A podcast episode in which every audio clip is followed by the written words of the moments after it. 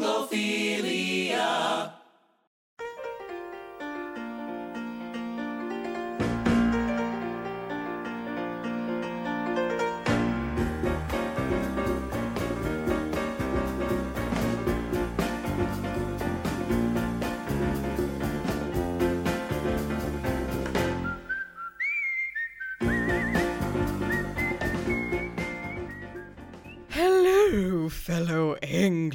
Anglophiles, and welcome to another exciting edition of a little podcast called Ah Anglophilia. Ah, yes, I do feel it. Ah, I feel, I feel it. Oh, my name is Stephanie Callis. Wow, I'm Kaylee McMahon, and I can't follow that. Um, but I'm gonna try. Uh, so hi, hi, friends. Today we're gonna be talking about a little show called A Bit of Fry and Laurie. Are you ready, Steph? Do you need a minute to take some personal time? I'm about as repressed and brimming as the two young gentlemen who wrote and starred in this production. Oh, it's been a long 17 years of celibacy, I tell you. A long 17 years of celibacy. I'm about to pop right open, yes. Mm. Oh, goodness. Hey, guys, I'm here. I promise I'm here now. That was somebody else. Okay, well, A Bit of Fry and Laurie premiered with a one off pilot in 1987, then ran on the BBC for four seasons from 1989 to 1995. It is a sketch show by and with bits of Stephen Fry and bits of Hugh Laurie, comedy partners who, like so many before and after them, met at Cambridge and honed their comedy writing and performing chops as members of the infamous Footlights Club. They were introduced by fellow footlighter Emma Thompson, and though they are hazy on the particulars of their first encounter and offer slightly conflicting accounts, both men agree that it was platonic, comedic love at first sight. Says Fry, an instant collaborative relationship was formed. You read about people falling suddenly in love, about romantic thunderbolts that go with clashing cymbals, high quivering strings and resounding chords, and you read about eyes that meet across the room to the thudding twang of Cupid's bow. But it is less often that you read about collaborative love at first sight, about people who instantly discover that they were born to work together or born to be natural and perfect friends. Laurie adds, It was pretty instantaneous. Luckily for us, being English, it was concealed by the need to actually do something. We agreed that we were going to do this show, and we had to start writing there and then. We made each other laugh, we played chess until the sun came up, and we barely had a crossword. I think we might have had three. One of them was of. I cannot remember what the other two were. That's not really natural, is it? Never to have a crossword? It feels odd. Despite these two men being eternally linked in the public's mind thanks to this show, joint appearances in such comedy classics as Blackadder and The Young Ones, and perhaps most notably their iconic portrayals of beloved P.G. Wodehouse characters Jeeves and Wooster, a bit of Fry and Laurie actually represents the final major collaboration of their partnership. But despite the separate paths their careers have taken in the intervening years, they remain best friends to this day. That is a love story if I've ever heard one. That is like the the loveliest love story of all time. This is a show that I had never seen before, and I kind of wish that I had because we've talked a lot before about how it's fun to revisit something from your childhood that you have some sort of nostalgia for and appreciate it on a new level. But in this case, I think my enjoyment of it was sort of connected to the pandemic because in our season premiere, I said something about how my brain is just still not really functioning at maximum capacity or normal capacity even. I've had a really hard time focusing on reading and i think similarly a lot of the style of humor in this is so verbally dense and it requires you to be just a little bit smarter than i am in my current state I did not have a dissimilar experience. It kind of brought me back to when I mean we can we can admit this now. I don't remember if we admitted it at the time, but um we talked before recording our episode on the thick of it about like uh this one was hard to understand. They said words. There were plots.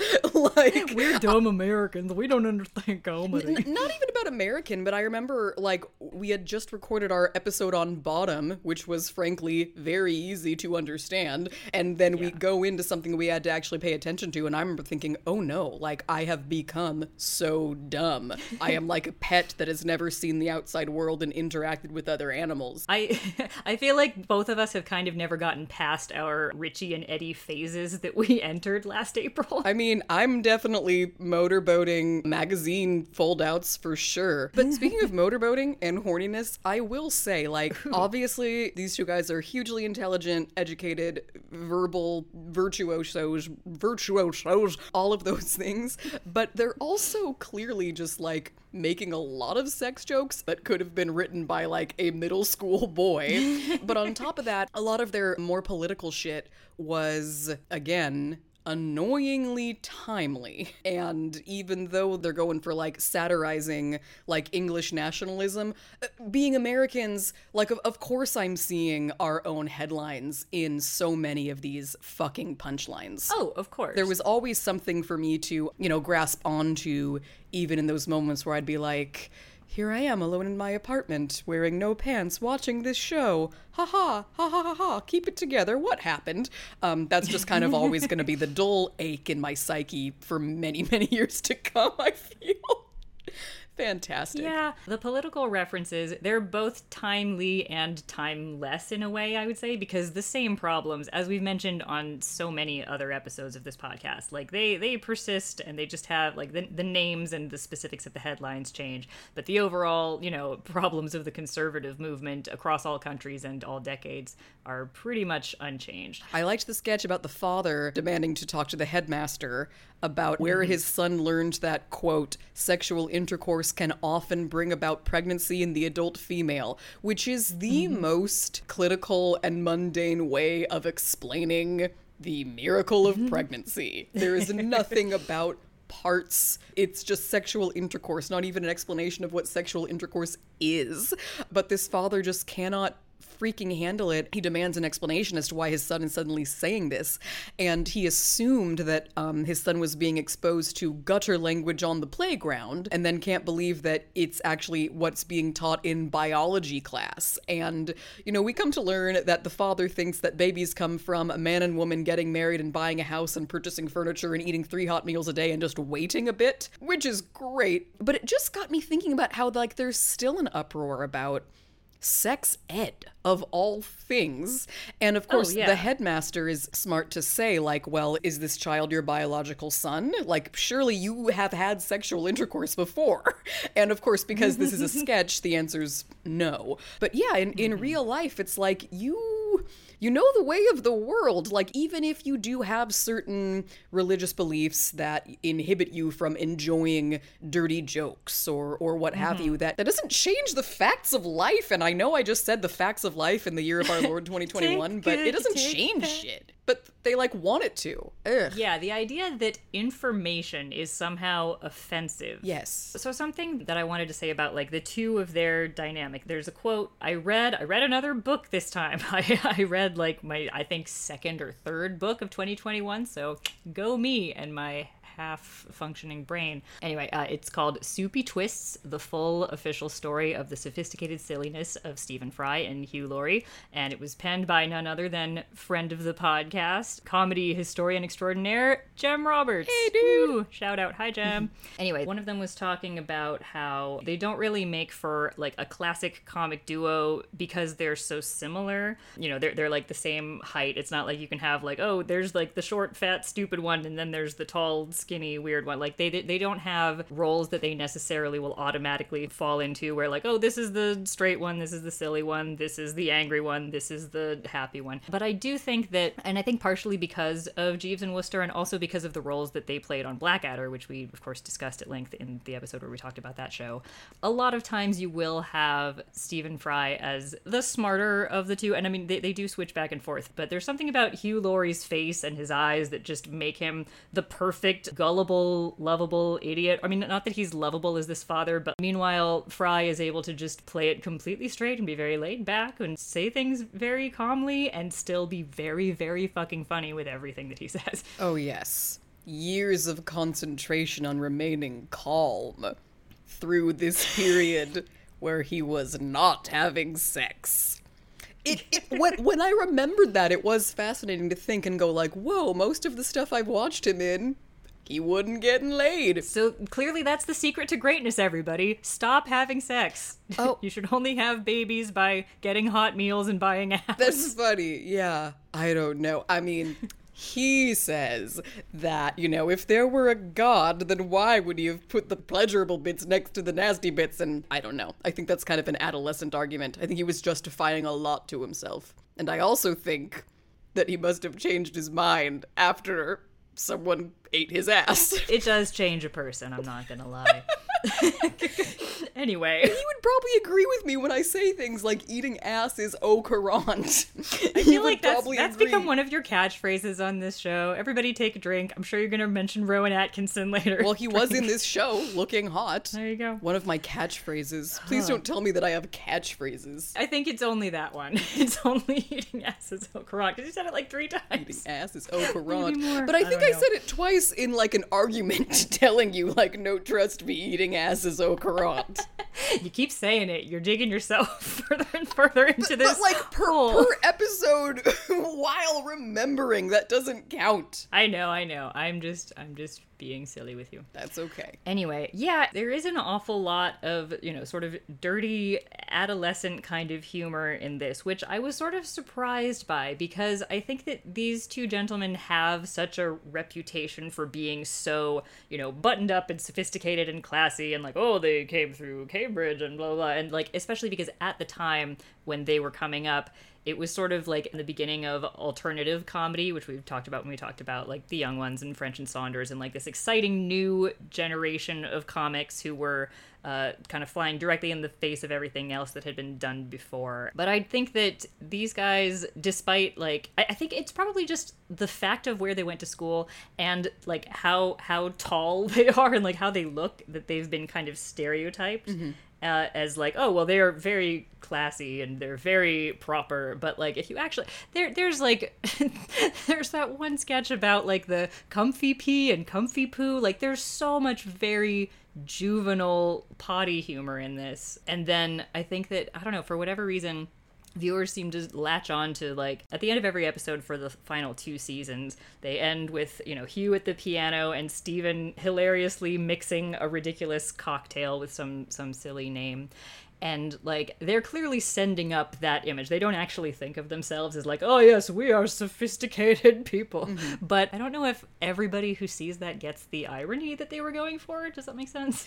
Oh, that that totally makes sense. I think that it's a lot easier to maybe especially over there judge somebody based on where they went to school and what their accent sounds like. But how that could somehow get in the way of all the obviously silly shit in there. Like one of my favorite cocktail recipes was called a long confident suck. yes I wanted to bring up talking about the different comedic traditions. I think it's great, and I don't know why this didn't click for me until I was watching the show, but the fact that in the Young Ones episode Bambi, Scumbag faces off versus Footlights College, mm. Oxbridge, and it's against a bunch of actual footlights, Fry and Laurie included. Mm-hmm. So, you know, hats off, there was zero pretension there, and they knew it was all in the name of mm-hmm. like being funny. It's all comedy. Right. It's ridiculous that people should really even be separated by these completely arbitrary ideas of, well, where'd you go to school and how did you come up in comedy? Mm-hmm. But Monty Python. And I know that Monty Python had its influences as well that we haven't delved into very much as of yet. Yeah. But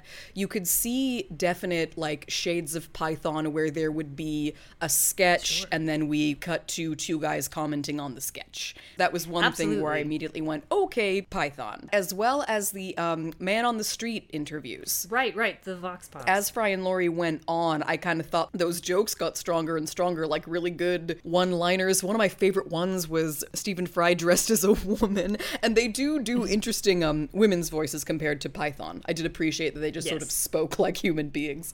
but she's talking about like a brand of, fro- of frozen like turkey legs and about how they're so versatile and the way she says, I have one in right now. Like, obviously she's talking about the oven, but it sounds like she's talking about how she has one in, and perhaps that is more sophisticated of a sex joke than something blatant, but it's still just a stupid sex joke. And they're littered throughout the series, so even though there were moments where some of the wordplay, I'd kind of go to myself, oh, hmm, yes, I am British and I made a joke with words. At the end of the day, it was plenty playful and stupid in the way I want things to be. Yeah, no, you're you're right to to point out the fact that there's a lot of sort of meta fourth wall breaking auto commentary there, and sometimes they'll do the very Python like thing of like, well, this sketch isn't working out, and then just kind of abandon it, or like, oh, I don't think that you have any idea how to end this, and like, it's very funny and very self conscious, and I think a lot of the times it's just it, it's them, you know, beating any possible critics to the punch, and it's also them how they themselves feel about a given sketch. It's a very self effacing, very British sort of attitude to adopt. And um, on the subject of, I'm going to share another quote because of the thing that you said. It was like, uh-huh, oh, I'm British. I like words. I, I think that they they come by it honestly, particularly Stephen Fry. It's possible that a viewer, particularly an American viewer, could mistake it for pretension. But Fry, speaking about his love affair with words, there are those who loathe puns, anagrams, and wordplay of any description. They regard practitioners as trivial, posy, feeble, nerdy, and facetious. As one such practitioner, I do understand the objections. Archness, cuteness, pedantry, and show offiness do constitute dangers. However, as a non singing, non games playing, dancing, painting, diving, running, catching, kicking sort of person, words are all I have. As the old cliche has it, they are my friends. I like to say them, weigh them, poke them, tease them, chant their sound, gaze at their shape, and savor their juiciness, and yes, play with them. I take pleasure in their oddities and pleasures and contradictions. It saddens me that the French talk of the jouissance of language, its joyousness, juiciness, ecstasy, and bliss, but that we of all peoples, with English as our mother tongue, do not. well said. a sketch that took me completely by surprise because I couldn't quite believe they went there was the cricket announcers. yes, I was... couldn't really quite believe they did it because really it seemed like there was only one direction for that sketch to go in, and they went in it. I guess it's because it's something that I've been quietly observing for so long. Is just two people, maybe particularly men, just agreeing with everything the other says and just stroking each other. Not necessarily literally, but intellectually and verbally, they're just being on the same page and, you know, repeating each other and congratulating mm-hmm. each other and saying the same damn thing to the point where they in this case, they literally end up mm-hmm. coming as they scream about English cream. Glorious July afternoon. What a splendid sight it is, Peter. It's an absolute picture, isn't it? The sun beating down now. Beautiful day. Crowds. Not a seat to be had anywhere. Packed house. Yeah, absolutely packed. And the grass looking so lovely. Green as anything. Green as you like. Absolutely as green as could be. Yes. Grass has never looked greener. Yeah, what a scene, what a scene. Marvellous scene.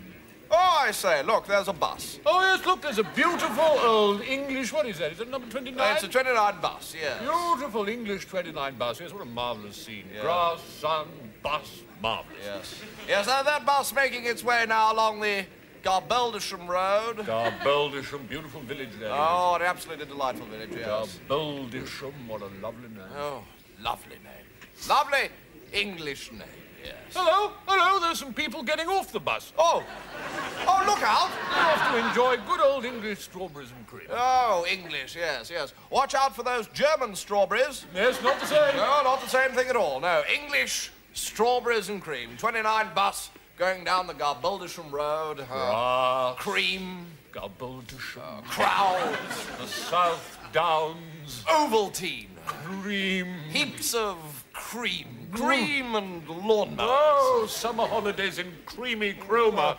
Vaulting over a stile in a country lane. Catching sticklebacks in an old tin can. Honestly, Nanny, I never touched them. Piano lessons with Mrs. Duckworth. Father's hands on the steering wheel. Sit up straight. Oh, going faster and faster. Locked in the cupboard. Oh, for being rude to Mrs. Howlett. Take the Wolseley for a run. Oh, England, Elgar. South Down. Uh, Bath Olivers. Oh, play the game. Elbows off the table! Who's a brave soldier then? Oh, Nanny's hands all steamy and starched. England and cream. Creamy old England. Custard cream. Strawberries and cream. Strawberries. English cream. Creamy. England. Cream. The roast cream of old England. Oh. Oh. Oh, I say. Oh. My word. Oh, and, uh, and Eric Bristow steps onto the oche now. it was just unexpected in a great like oh they're they are painting this picture that i've had in my head i never expected that i would see this in something Yeah. Another sketch that I loved, speaking of cricket and nationalism, was the one with the library and the censored books. yeah hugh laurie plays a guy who walks into a library asking for a book called the west indies a nation of cricketers and he's handed this book by stephen fry and by um, a woman actress maybe i don't know if you if you know Uh, her. Deborah Norton, I believe. Yes. She was their regular guest star for the first season or two. they hand him this book that is truly visibly been ripped apart. There are no pages in this thing except like two flimsy pages that have obviously also been cut. So all that remains in this entire book is the West Indies aren't much good at cricket. And Hugh Laurie says, We haven't won a test series against the West Indies in 14 years. And the way that the two librarians just deny this and make it mm-hmm. into, you know, I suppose you'd rather read books about England losing than England winning. And Hugh Laurie says, Well, yes, if it's true. Then I feel sorry for you. I mean, I think about that happening with the banning of critical race theory in schools. And I also think mm-hmm. about it reflecting on my own goddamn education. Mm. I should know so much more about the land I am on. I should know so much more about the people who are fucking here first. And that's just one example of, of something that I should know more of. And I'm sorry, but like, I do think, oh, it, it is horrible. What are they going to teach kids? That people came here from Africa and wanted to help build buildings and, you know, make sugar? But I don't know. I learned that. Indians and pilgrims sat peacefully across the table sharing corn. like that's mm-hmm. that's not the falsest of equivalents. Yeah, yeah, and the idea of, of information is somehow dangerous or offensive. It's just like with the, the sex ed, just presenting a very simple thing that England lost cricket. Like that that is somehow so offensive. And I love when Stephen Fry says in that sketch, May I say that I find your continued efforts to drag down and smear this country of ours to be frankly disgusting. It's like it's it's terrible, but it's so funny. Oh yeah, I, I may be a librarian, but I'm also an Englishman, and if I had to choose. Mm-hmm. And I think about that very argument a lot when we talk about something like patriotism. Because so mm. much of patriotism is just hallmark nationalism, Yes. right? I think about all the people who are in this moment right now trying to protect people whose rights are being stripped away. Like, that is patriotism. That mm-hmm. is, oh my God, look what's happening to my fellow countrymen in this country. I am going to save them because nobody else will. Like that That is fucking patriotism. It's not just this arbitrary, well, we live here and therefore we are never going to question anything our leaders do unless our leaders are Democrats. Yes, I mean Yeah. patriotism. If you think about what it actually like, i at least in America, patriotism means dissent. It doesn't mean just blind loyalty. That was that was the other guys. That was the redcoats. Come on. but yeah, I remember reading something. I think Al Franken. Oh, miss that guy. I think that he wrote in one of his books something about how conservatives love America the way that a four-year-old loves his mommy. Like mommy's good and knows everything, and anyone who says anything bad about mommy is a mean bad man. Whereas Democrats and the like love their country the way that you know a- an adult would love their parent. Like, oh, I want you to be better, and I'm gonna maybe correct you sometimes. And there is still like a deep love there, but you can see the flaws, and and just seeing them and pointing them out and trying to correct them doesn't mean that you love them any less. If anything, it's a it's just a much more mature and effective sort of love. Good on you, Al Franken. I know. I know. I know. Let's just keep saying, I know. Oh no. Oh no. So, as, as much as we've talked about how there is a lot of verbal humor, so many of my biggest laughs in this were visual ones. Uh, I, I watched the whole third season when I was staying with my parents, and so my mom watched the season with me, and she said they have a really incredible wigs, and it's true. Like every every time that they would enter with a new wig, I would just crack up. One of my biggest laughs was the one with the two monks who were talking about the little. I was hoping you would say that. packet of, of non-dairy creamer. My parents and I laughed so hard that we like fully missed the first minute of dialogue just looking at like their weird expressions and their like kind of Wednesday Addams hair. It was phenomenal. I'm telling you, women's wigs. You can tell when you're Yes, looking okay, at one I that's would- on a man. I would like to make an official retraction. Earlier on in this podcast, when we were discussing Holy Grail, Stephanie said that Sir Robin is wearing what is clearly a women's wig. And I said, well, what makes it a women's wig? Because in my defense, in the 1970s, men's and women's hair you know, there was like, it, it was not quite as clear cut as it is today. However, I officially changed my stance, not with viewing a bit of Fry and Laurie, but when we viewed Samurai Cop together. And the lead actor, he was told that filming was done. Got a haircut. He had this long, kind of like feathered Fabio like hair. And then they made him reshoot fully half the movie wearing what is indisputably a women's wig. And I, I just want to apologize to 2018 staff for not understanding that there is a difference. I, I knew you'd come around. I'm I'm very patient. We should post um, that samurai cop montage on the on the oh my website. god. But yeah, I mean, if there's any industry that is not hip to, you know, fluidity, I gotta say, like wigs, yeah, they're probably not gonna figure that one out. Um, but yeah, those those monks cracked me the fuck up. They are talking about how the devil has possessed an individual serving of creamer because it could not be opened, and the lid then did open in an irritating little V shape and spilled on the bishop's waistcoat. The pot is a most wicked pot, and I thought that was another again like stupid but timeless slash timely sketch because we have mm-hmm. these medieval religious beliefs colliding with the modern world which we see too often and maybe it is kind of low-hanging fruit to show like two weird religious fanatics flipping out over something as unimportant as a container of creamer but um have you seen the video of the creationist giving a really rudimentary explanation of evolution and then saying that if Talking evolution is real it should be in a jar of peanut butter oh wait, what? No. there's this creationist and he gives a really rudimentary explanation of evolution and then says that if evolution is real he should be able to open a jar of peanut butter and find quote new life Wow. I mean, I could just as easily fire back with if God is real, God should put new life in a peanut butter jar. oh jar. yes That's insane. the video um peanut butter the atheist's nightmare Oh god. which is already fundamentally untrue because leave me alone with a jar of peanut butter with or without a spoon and just hooey we'll just tell your mother we ate it all. But um but yeah the whole argument is that the jar of peanut butter contains matter that has been exposed to light and heat and therefore should contain new life and i do and had three hot meals a it's day. It's very similar to the freaked out Yeah. monks which is a joke but the peanut butter i don't think it is You're very right that making fun of religion is low hanging fruit, but you know what? Sometimes the lowest hanging fruit is also the sweetest.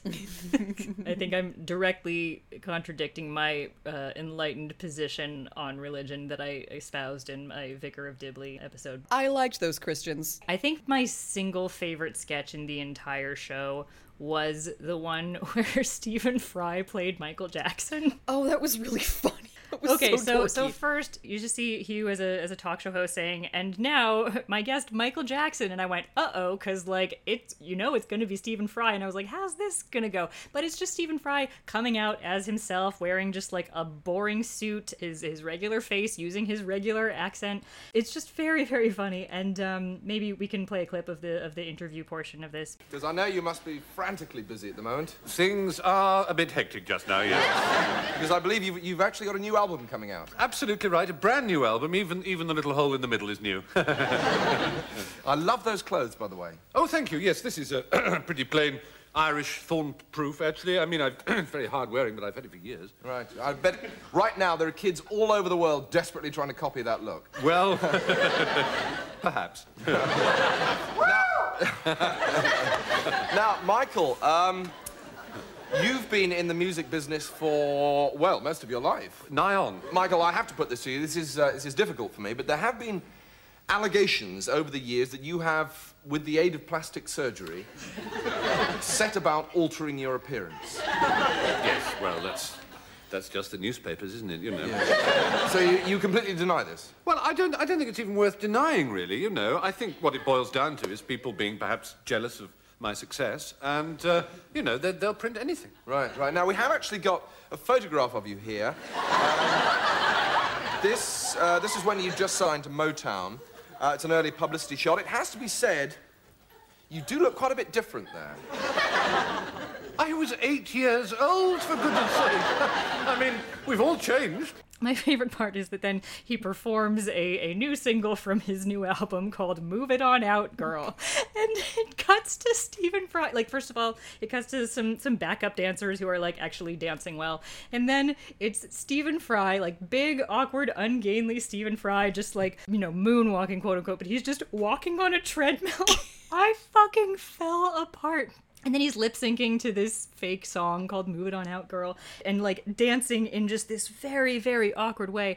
And my God, like it was so relatable like when i try to be cool like that's you don't necessarily think of stephen fry as being like a you know physical comedian but that was just such a brilliant bit of physical comedy where he was just basically being himself trying to dance. And um this this is a slight tangent but this is why that moment was so relatable to me was um so stephanie and i have as we mentioned we've been having a lot of movie nights together. And i i love my co-host for many reasons the latest of which is that she has introduced me to the wonder that is Magic Mike XXL, which is a movie that I did not know that I needed until she introduced it one fateful Monday night. I highly recommend it. It's a very fun, silly romp with some very good, very sexy dancing.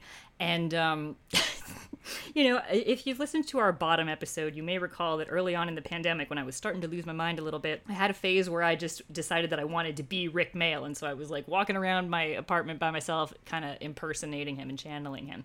And, you know, similarly, like when High School Musical 3 came out, I learned a bunch of the dances from that. Like, I just kind of want to emulate the things that I love. And so I, you know, one day I was like, oh, I want to, I want to dance like Mike. And I put on Pony on my iTunes and I, oh, I'm way too old and not talented enough for this shit because I ended up hurting my lower back, essentially trying to hump the floor. it was it was a low point, but I felt that I needed to share that because that was the me me trying to be Channing Tatum is very much like Stephen Fry trying to be Michael Jackson. That is true. Okay, when you put it that way.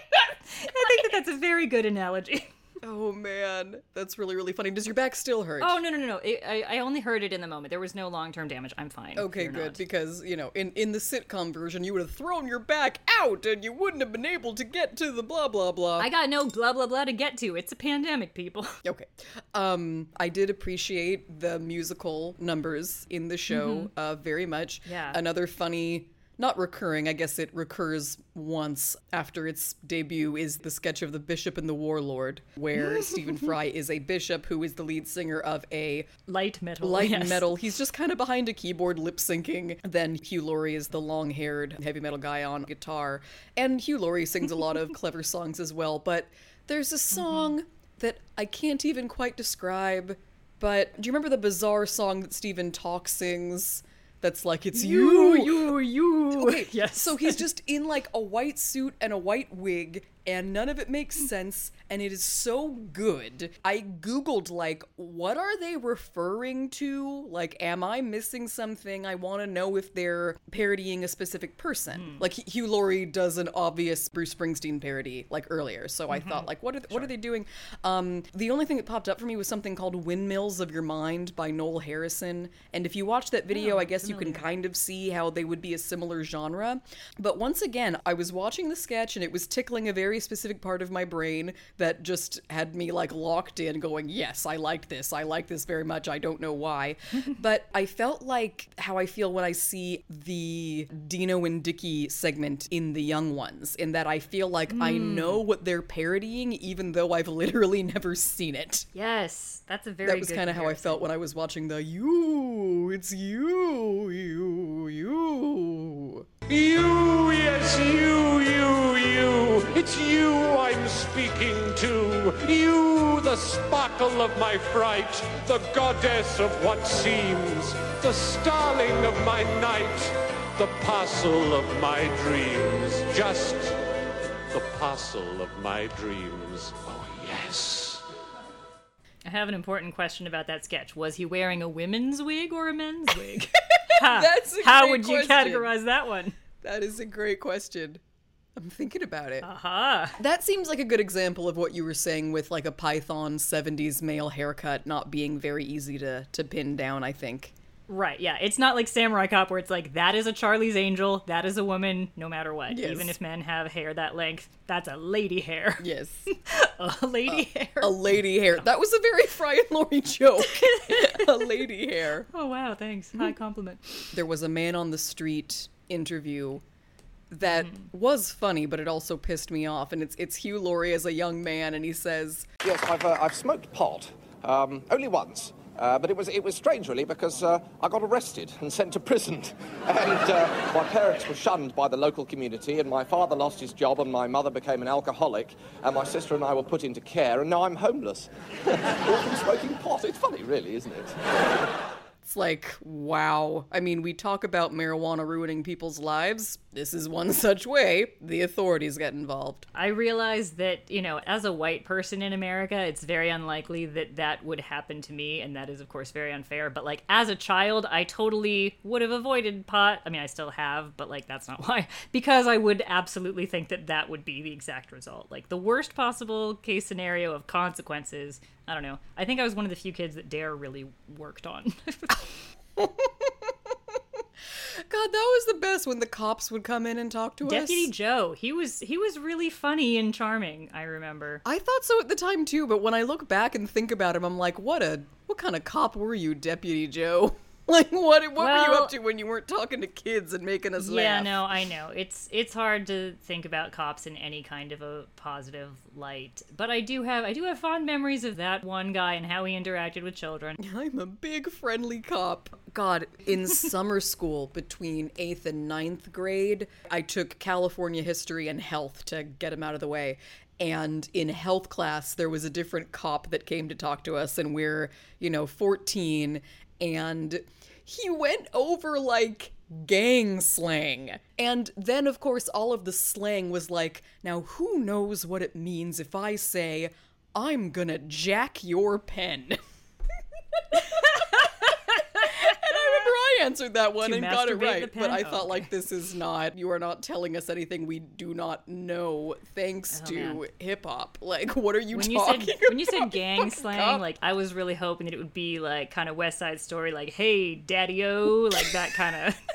that would be some some pretty hep gang slang to be teaching the youth. yes, gonna jack your pen. Oh, education. Education is is fantastic. So, so yeah, you could either be very well educated, like Fry and Laurie, and go to Cambridge and learn stuff, or you could go to frickin' Agora and learn a couple of gang slang words. Oh God. Do we want to talk at all about any of the recurring characters? Okay, help me out. Who are the recurring characters other than those government guys who I never quite bonded with? The spies, yeah, Tony and Control. Yeah, there's those ones. There's also, I think their names are John and Peter, the the businessmen who are always saying "damn," you know. That, Yes. There's that. okay, They're I like they they have a surprising number of recurring characters, but I agree with you that those are not necessarily the most memorable sketches, and I think that a lot of the times the one-offs are more I don't know iconic. I mean, now that you've jogged my memory, of, of course I do remember those characters, but I did kind of notice midway that while there are characters they do, they certainly throw on the wigs, they put on the glasses, they do this and that. They don't really do a lot to alter their appearances when they do the recurring characters, and Yes. there is more than one sketch with like businessmen. And Mm-hmm. it took me a second to realize that Control and the other one were actually recurring characters. I'm like, what's all these what are all these spies? I didn't know they were supposed to be the same people because that's how smart I am. they don't necessarily yeah change their appearances or their vocal manners very much from different characters so it's not as easily distinguishable as say like a league of gentlemen character. But I think that one exception to that would be Nettie slash Freddy, like where where Hugh Laurie plays like that very nervous guy with the gap in his teeth who's tasked with blowing up a government official in a restaurant Yes. by planting a bomb. Mm-hmm. That's one recurring character that really does stand out as, as like separate from the rest of his characters. Oh, I also really liked it's barely recurring because I think that there's maybe only two, but um Gelliant Gutfright, the guy who introduces those weird so like I loved those sketches so so so much. Me too, the Garth Marenghi guy. Yes, sure. exactly. And that's again a perfect example of something that, that you were talking about where like I know exactly what this is, even though I haven't literally seen the type of thing being parodied. Once, when I was on vacation with my mom, we were in Paris and it was late at night and we were just kind of channel surfing trying to find something that wasn't in French. And we saw one of those exact kind of like, you know, mystery hour like kinds of things, Yeah, yeah, although yeah. it was modern, which was kind of disappointing, but it was still stupid. And it Oh. was like this beautiful brunette English chick. And she was just kind of sitting in like an ornate red velvety chair and there was like prop fake fruit in front of her like this banquet of fruit. And she just read an arthur conan doyle short story that was not that scary but it was all about the music. And at one point like you saw like she threw her glass of wine like at the fruit while she was reading the story or, or reciting the story. So yeah i have seen something like that.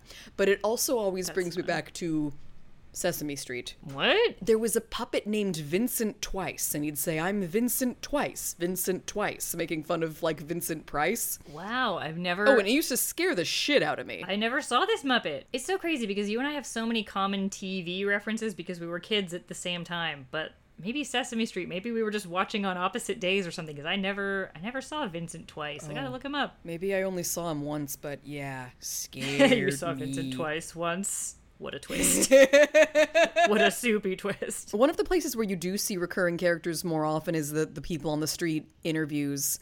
And they do come up with some great political satire. I love the one woman on the street saying, I'm a lifelong dyed in the wool, don't know, really. Mm-hmm. It reminded me of like last year when I think both Dwayne Johnson and Matthew McConaughey came out as centrists. And it's like, ooh, congratulations, you are a centrist. What does that even mean? Because if you are in the center of Trump and Biden, you're a Republican. Like, what are you Yeah. talking about? I am bravely undecided. I bravely sit back and say, you're all dumb. Okay, thanks. Another great little vox moment is my father was a conservative, my mother voted labor, so I suppose by rights I should be a liberal democrat, but in actual fact I'm a Nazi. it's like, oh boy. I mean, again, those Brits with their Nazi humor and, you know, more relevant in America today than it has been in our lifetimes certainly. So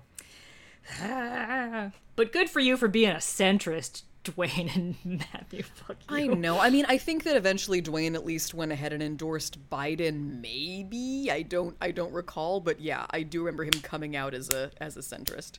coming out as a centrist. I know. While there is definitely a huge importance in questioning your own beliefs and in questioning the beliefs of the people around you whom you mostly agree with, I also think that it's dumb to be mm-hmm. like, well, I'm in the middle. I'm in the middle. What does that mean? Middle of who? I guess what it means is that you don't really have to do anything, which must be nice. Well, yeah, because also we are talking about wealthy celebrities who get to have whatever views they want, really, and choose to either talk about them or not talk about them. But it is funny that some people choose to talk about them and in doing so reveal they have nothing to say. Mm, yes. What is that Yes. about? Imagine having such an elevated opinion of yourself and your importance that you're like, I have an announcement to make. I've got nothing. Yeah, I got I got nothing to add to that. So I'm gonna stop talking. Unlike them.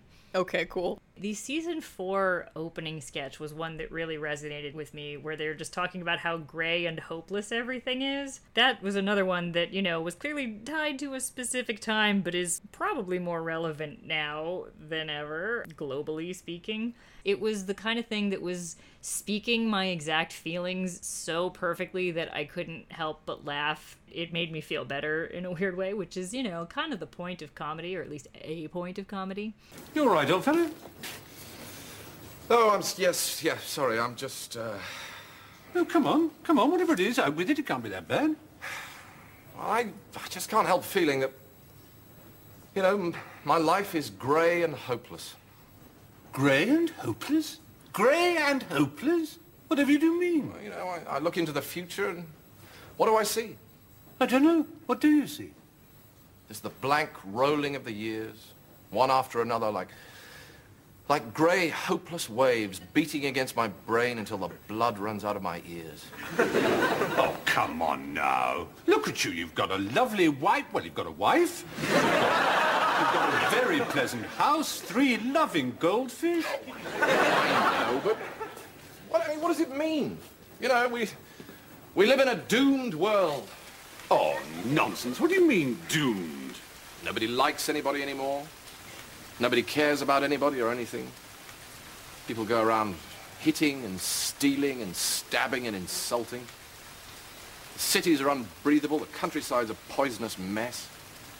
You can get beaten up by a 12-year-old and ripped off by your neighbor. Well, I, I grant you things aren't perfect, but I mean... There are no certainties anymore. It's just battle lines. There's no pleasure in anything except, in getting drunk or high on dangerous drugs supplied by maniacs with machine guns. Well, it's a, it's a grim old world, all right, but surely it's always been like... I mean, films and music are crap. Books are crap. Streets are so full you can't walk in a town without getting pushed off the pavement. Roads are unusable. Trains are a bloody joke. The politicians are so feeble-minded and gutless you can't even hate them. Even sport isn't that much fun anymore, is it? You smile at someone in the street, you're either, you're either knifed in the kidneys or up in court for rape. Looking at a newspaper is like opening a fold of used lavatory paper. Turn on the television, you're sprayed in coloured vomit. It's frigging useless, isn't it? We're done for. We're shagged. We're absolutely shagged. Grey and hopeless. No pleasure, no prospect, no future, nothing.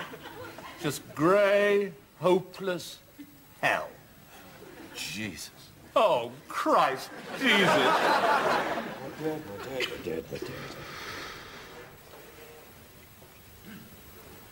Well, first of all, my colleague and I would like to welcome you to a brand spanking new series of A Bit of Fry and Laurie, a show that tries to put a bit of jolliness back into the darker corners of modern Britain, but doesn't. I did think of you. I hope that's Oh, okay no! to say. That's not terribly flattering. No, I, but I, I didn't think. mm, Well, I thought about like I wonder if she'll bring this up because of the way that you were Oh, like. right, because you knew we were going to be talking about it, not like, oh, I bet my friend Kaylee was feeling this way. Well, I mean, look, in in a time where there are so few things going on that are good, um, you know, watching something that I know you're watching, it, it you know, for, for me to make the jump of like, oh, wait till Kaylee sees this, doesn't seem so insulting, does it? Like, it, it- I don't know. Now, now I feel like I, seriously shouldn't have said forgot that. that. when you said you thought of me, I just immediately took it as an insult, like, oh, I'm your Eeyore, not like, oh, I'm your podcast co-host that you're definitely going to be talking about this show with it. Yes, yes. Fair enough. That's that's legit. But yeah, no, I just wrote down the quote, we're dead, we're dead, we're dead, we're dead. And yeah, it's very easy to go into that mode when you just start listing things. But then I love how they spring up and welcome everybody to the new season. It's like, carry on. yeah. One more favorite sketch. I really loved the song from the pilot, Mystery. I don't remember any of it. Oh god, okay, so it's it's just Hugh alone at the piano singing a song and he's like, Mystery, my love for you is a mystery. And like it's just the perfect comedy song because it builds and gets more and more ridiculous.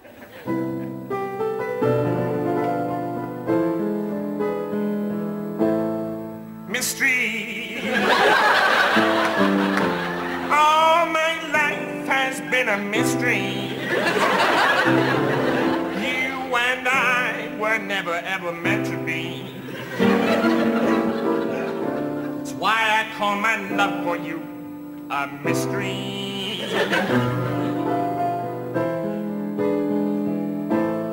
Different country. You and I have always lived in a different country. Tickets don't grow on a tree. So what kept us apart is plain for me to see. That much at least is not really a mystery.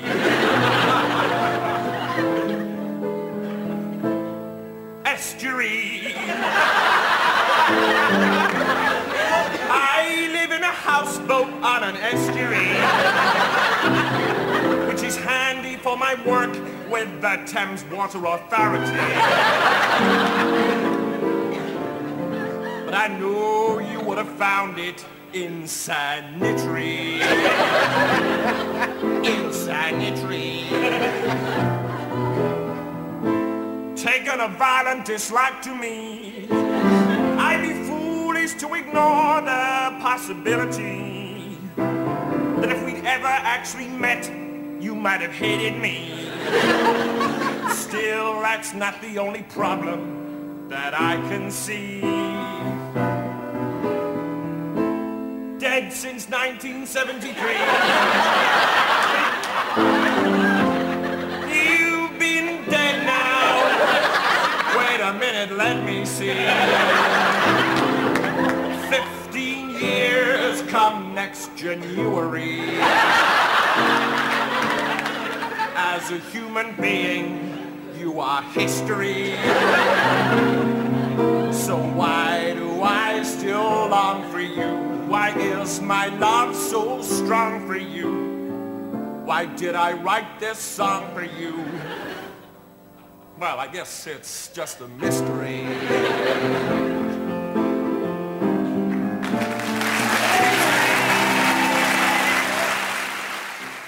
I feel like all of my crushes have been dead since 1973. if Fry as Michael Jackson was my most relatable Fry moment, then Laurie singing Mystery was my most relatable Laurie moment. That's really, really funny. I hadn't thought of it that way. oh, yeah. The last cocktail they make on the last episode is a modern Britain. It's like an old fashioned but with a twist. Malt whiskey, apple juice, London gin, Jersey cream, half quart of soft still Welsh mountain water, a shamrock, a daffodil, a thistle, and a rose. Add flat cola style syrup, low calorie brand sweetener, a pot of non dairy whitener, a sachet of instant heritage, a two parent family sized pack of diluted good values, free market vegetables, a greedy helping of self governing trusts, and a plastic ice cube for cosmetic purposes. Kaylee, what was going on there? Because throughout the show, there are definitely jokes about Thatcher, and there's the woman on the street saying, you know, we cried when she was chased out of office, and then my husband and I went outside and did a ritual sacrifice. So I feel like I understand which side of things these two dudes are coming down on. I don't hmm. know enough about Britain at that time to understand where it was left when John Major entered. But like this Well, show just ends on such a doomsday sort of note. And he says something like, it's all over. I mean, I think that it's safe to say if you've got a very shitty conservative politician everybody hates, and then somebody from their cabinet takes over as as the prime minister or you know the, the leader of the country whatever that looks like it's not gonna be good then yes, I understand why this was the drink they ended on. Yeah. I really did enjoy this show, even though, as I said, I wasn't necessarily 100% mentally like as, as able to enjoy it as I think I otherwise would have liked to be.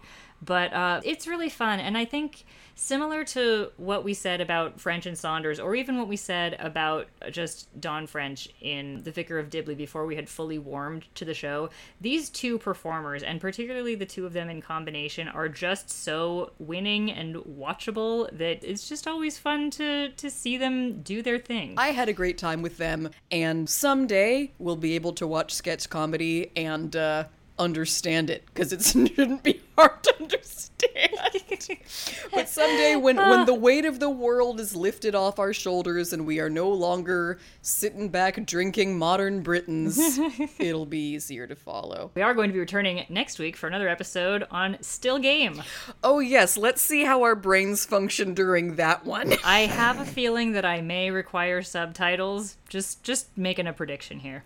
Oh yeah, for sure. Subtitles all the way. I I tried showing an episode to my mom, and there was a point where halfway through she went, "I don't, I don't know anything that's happening or anything these people are saying," and I put the closed captioning on for her. But as And part that of its means charm, that- I'm gonna be in heaven. Stephanie's gonna be very, very happy about that because the more incomprehensible, the more, the more rosé you need.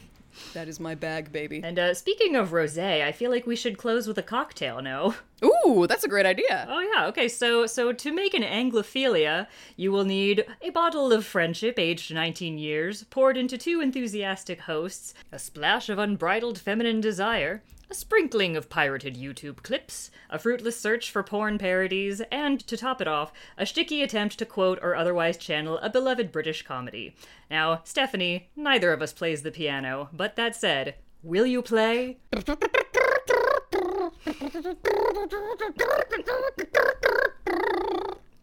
Soupy twist.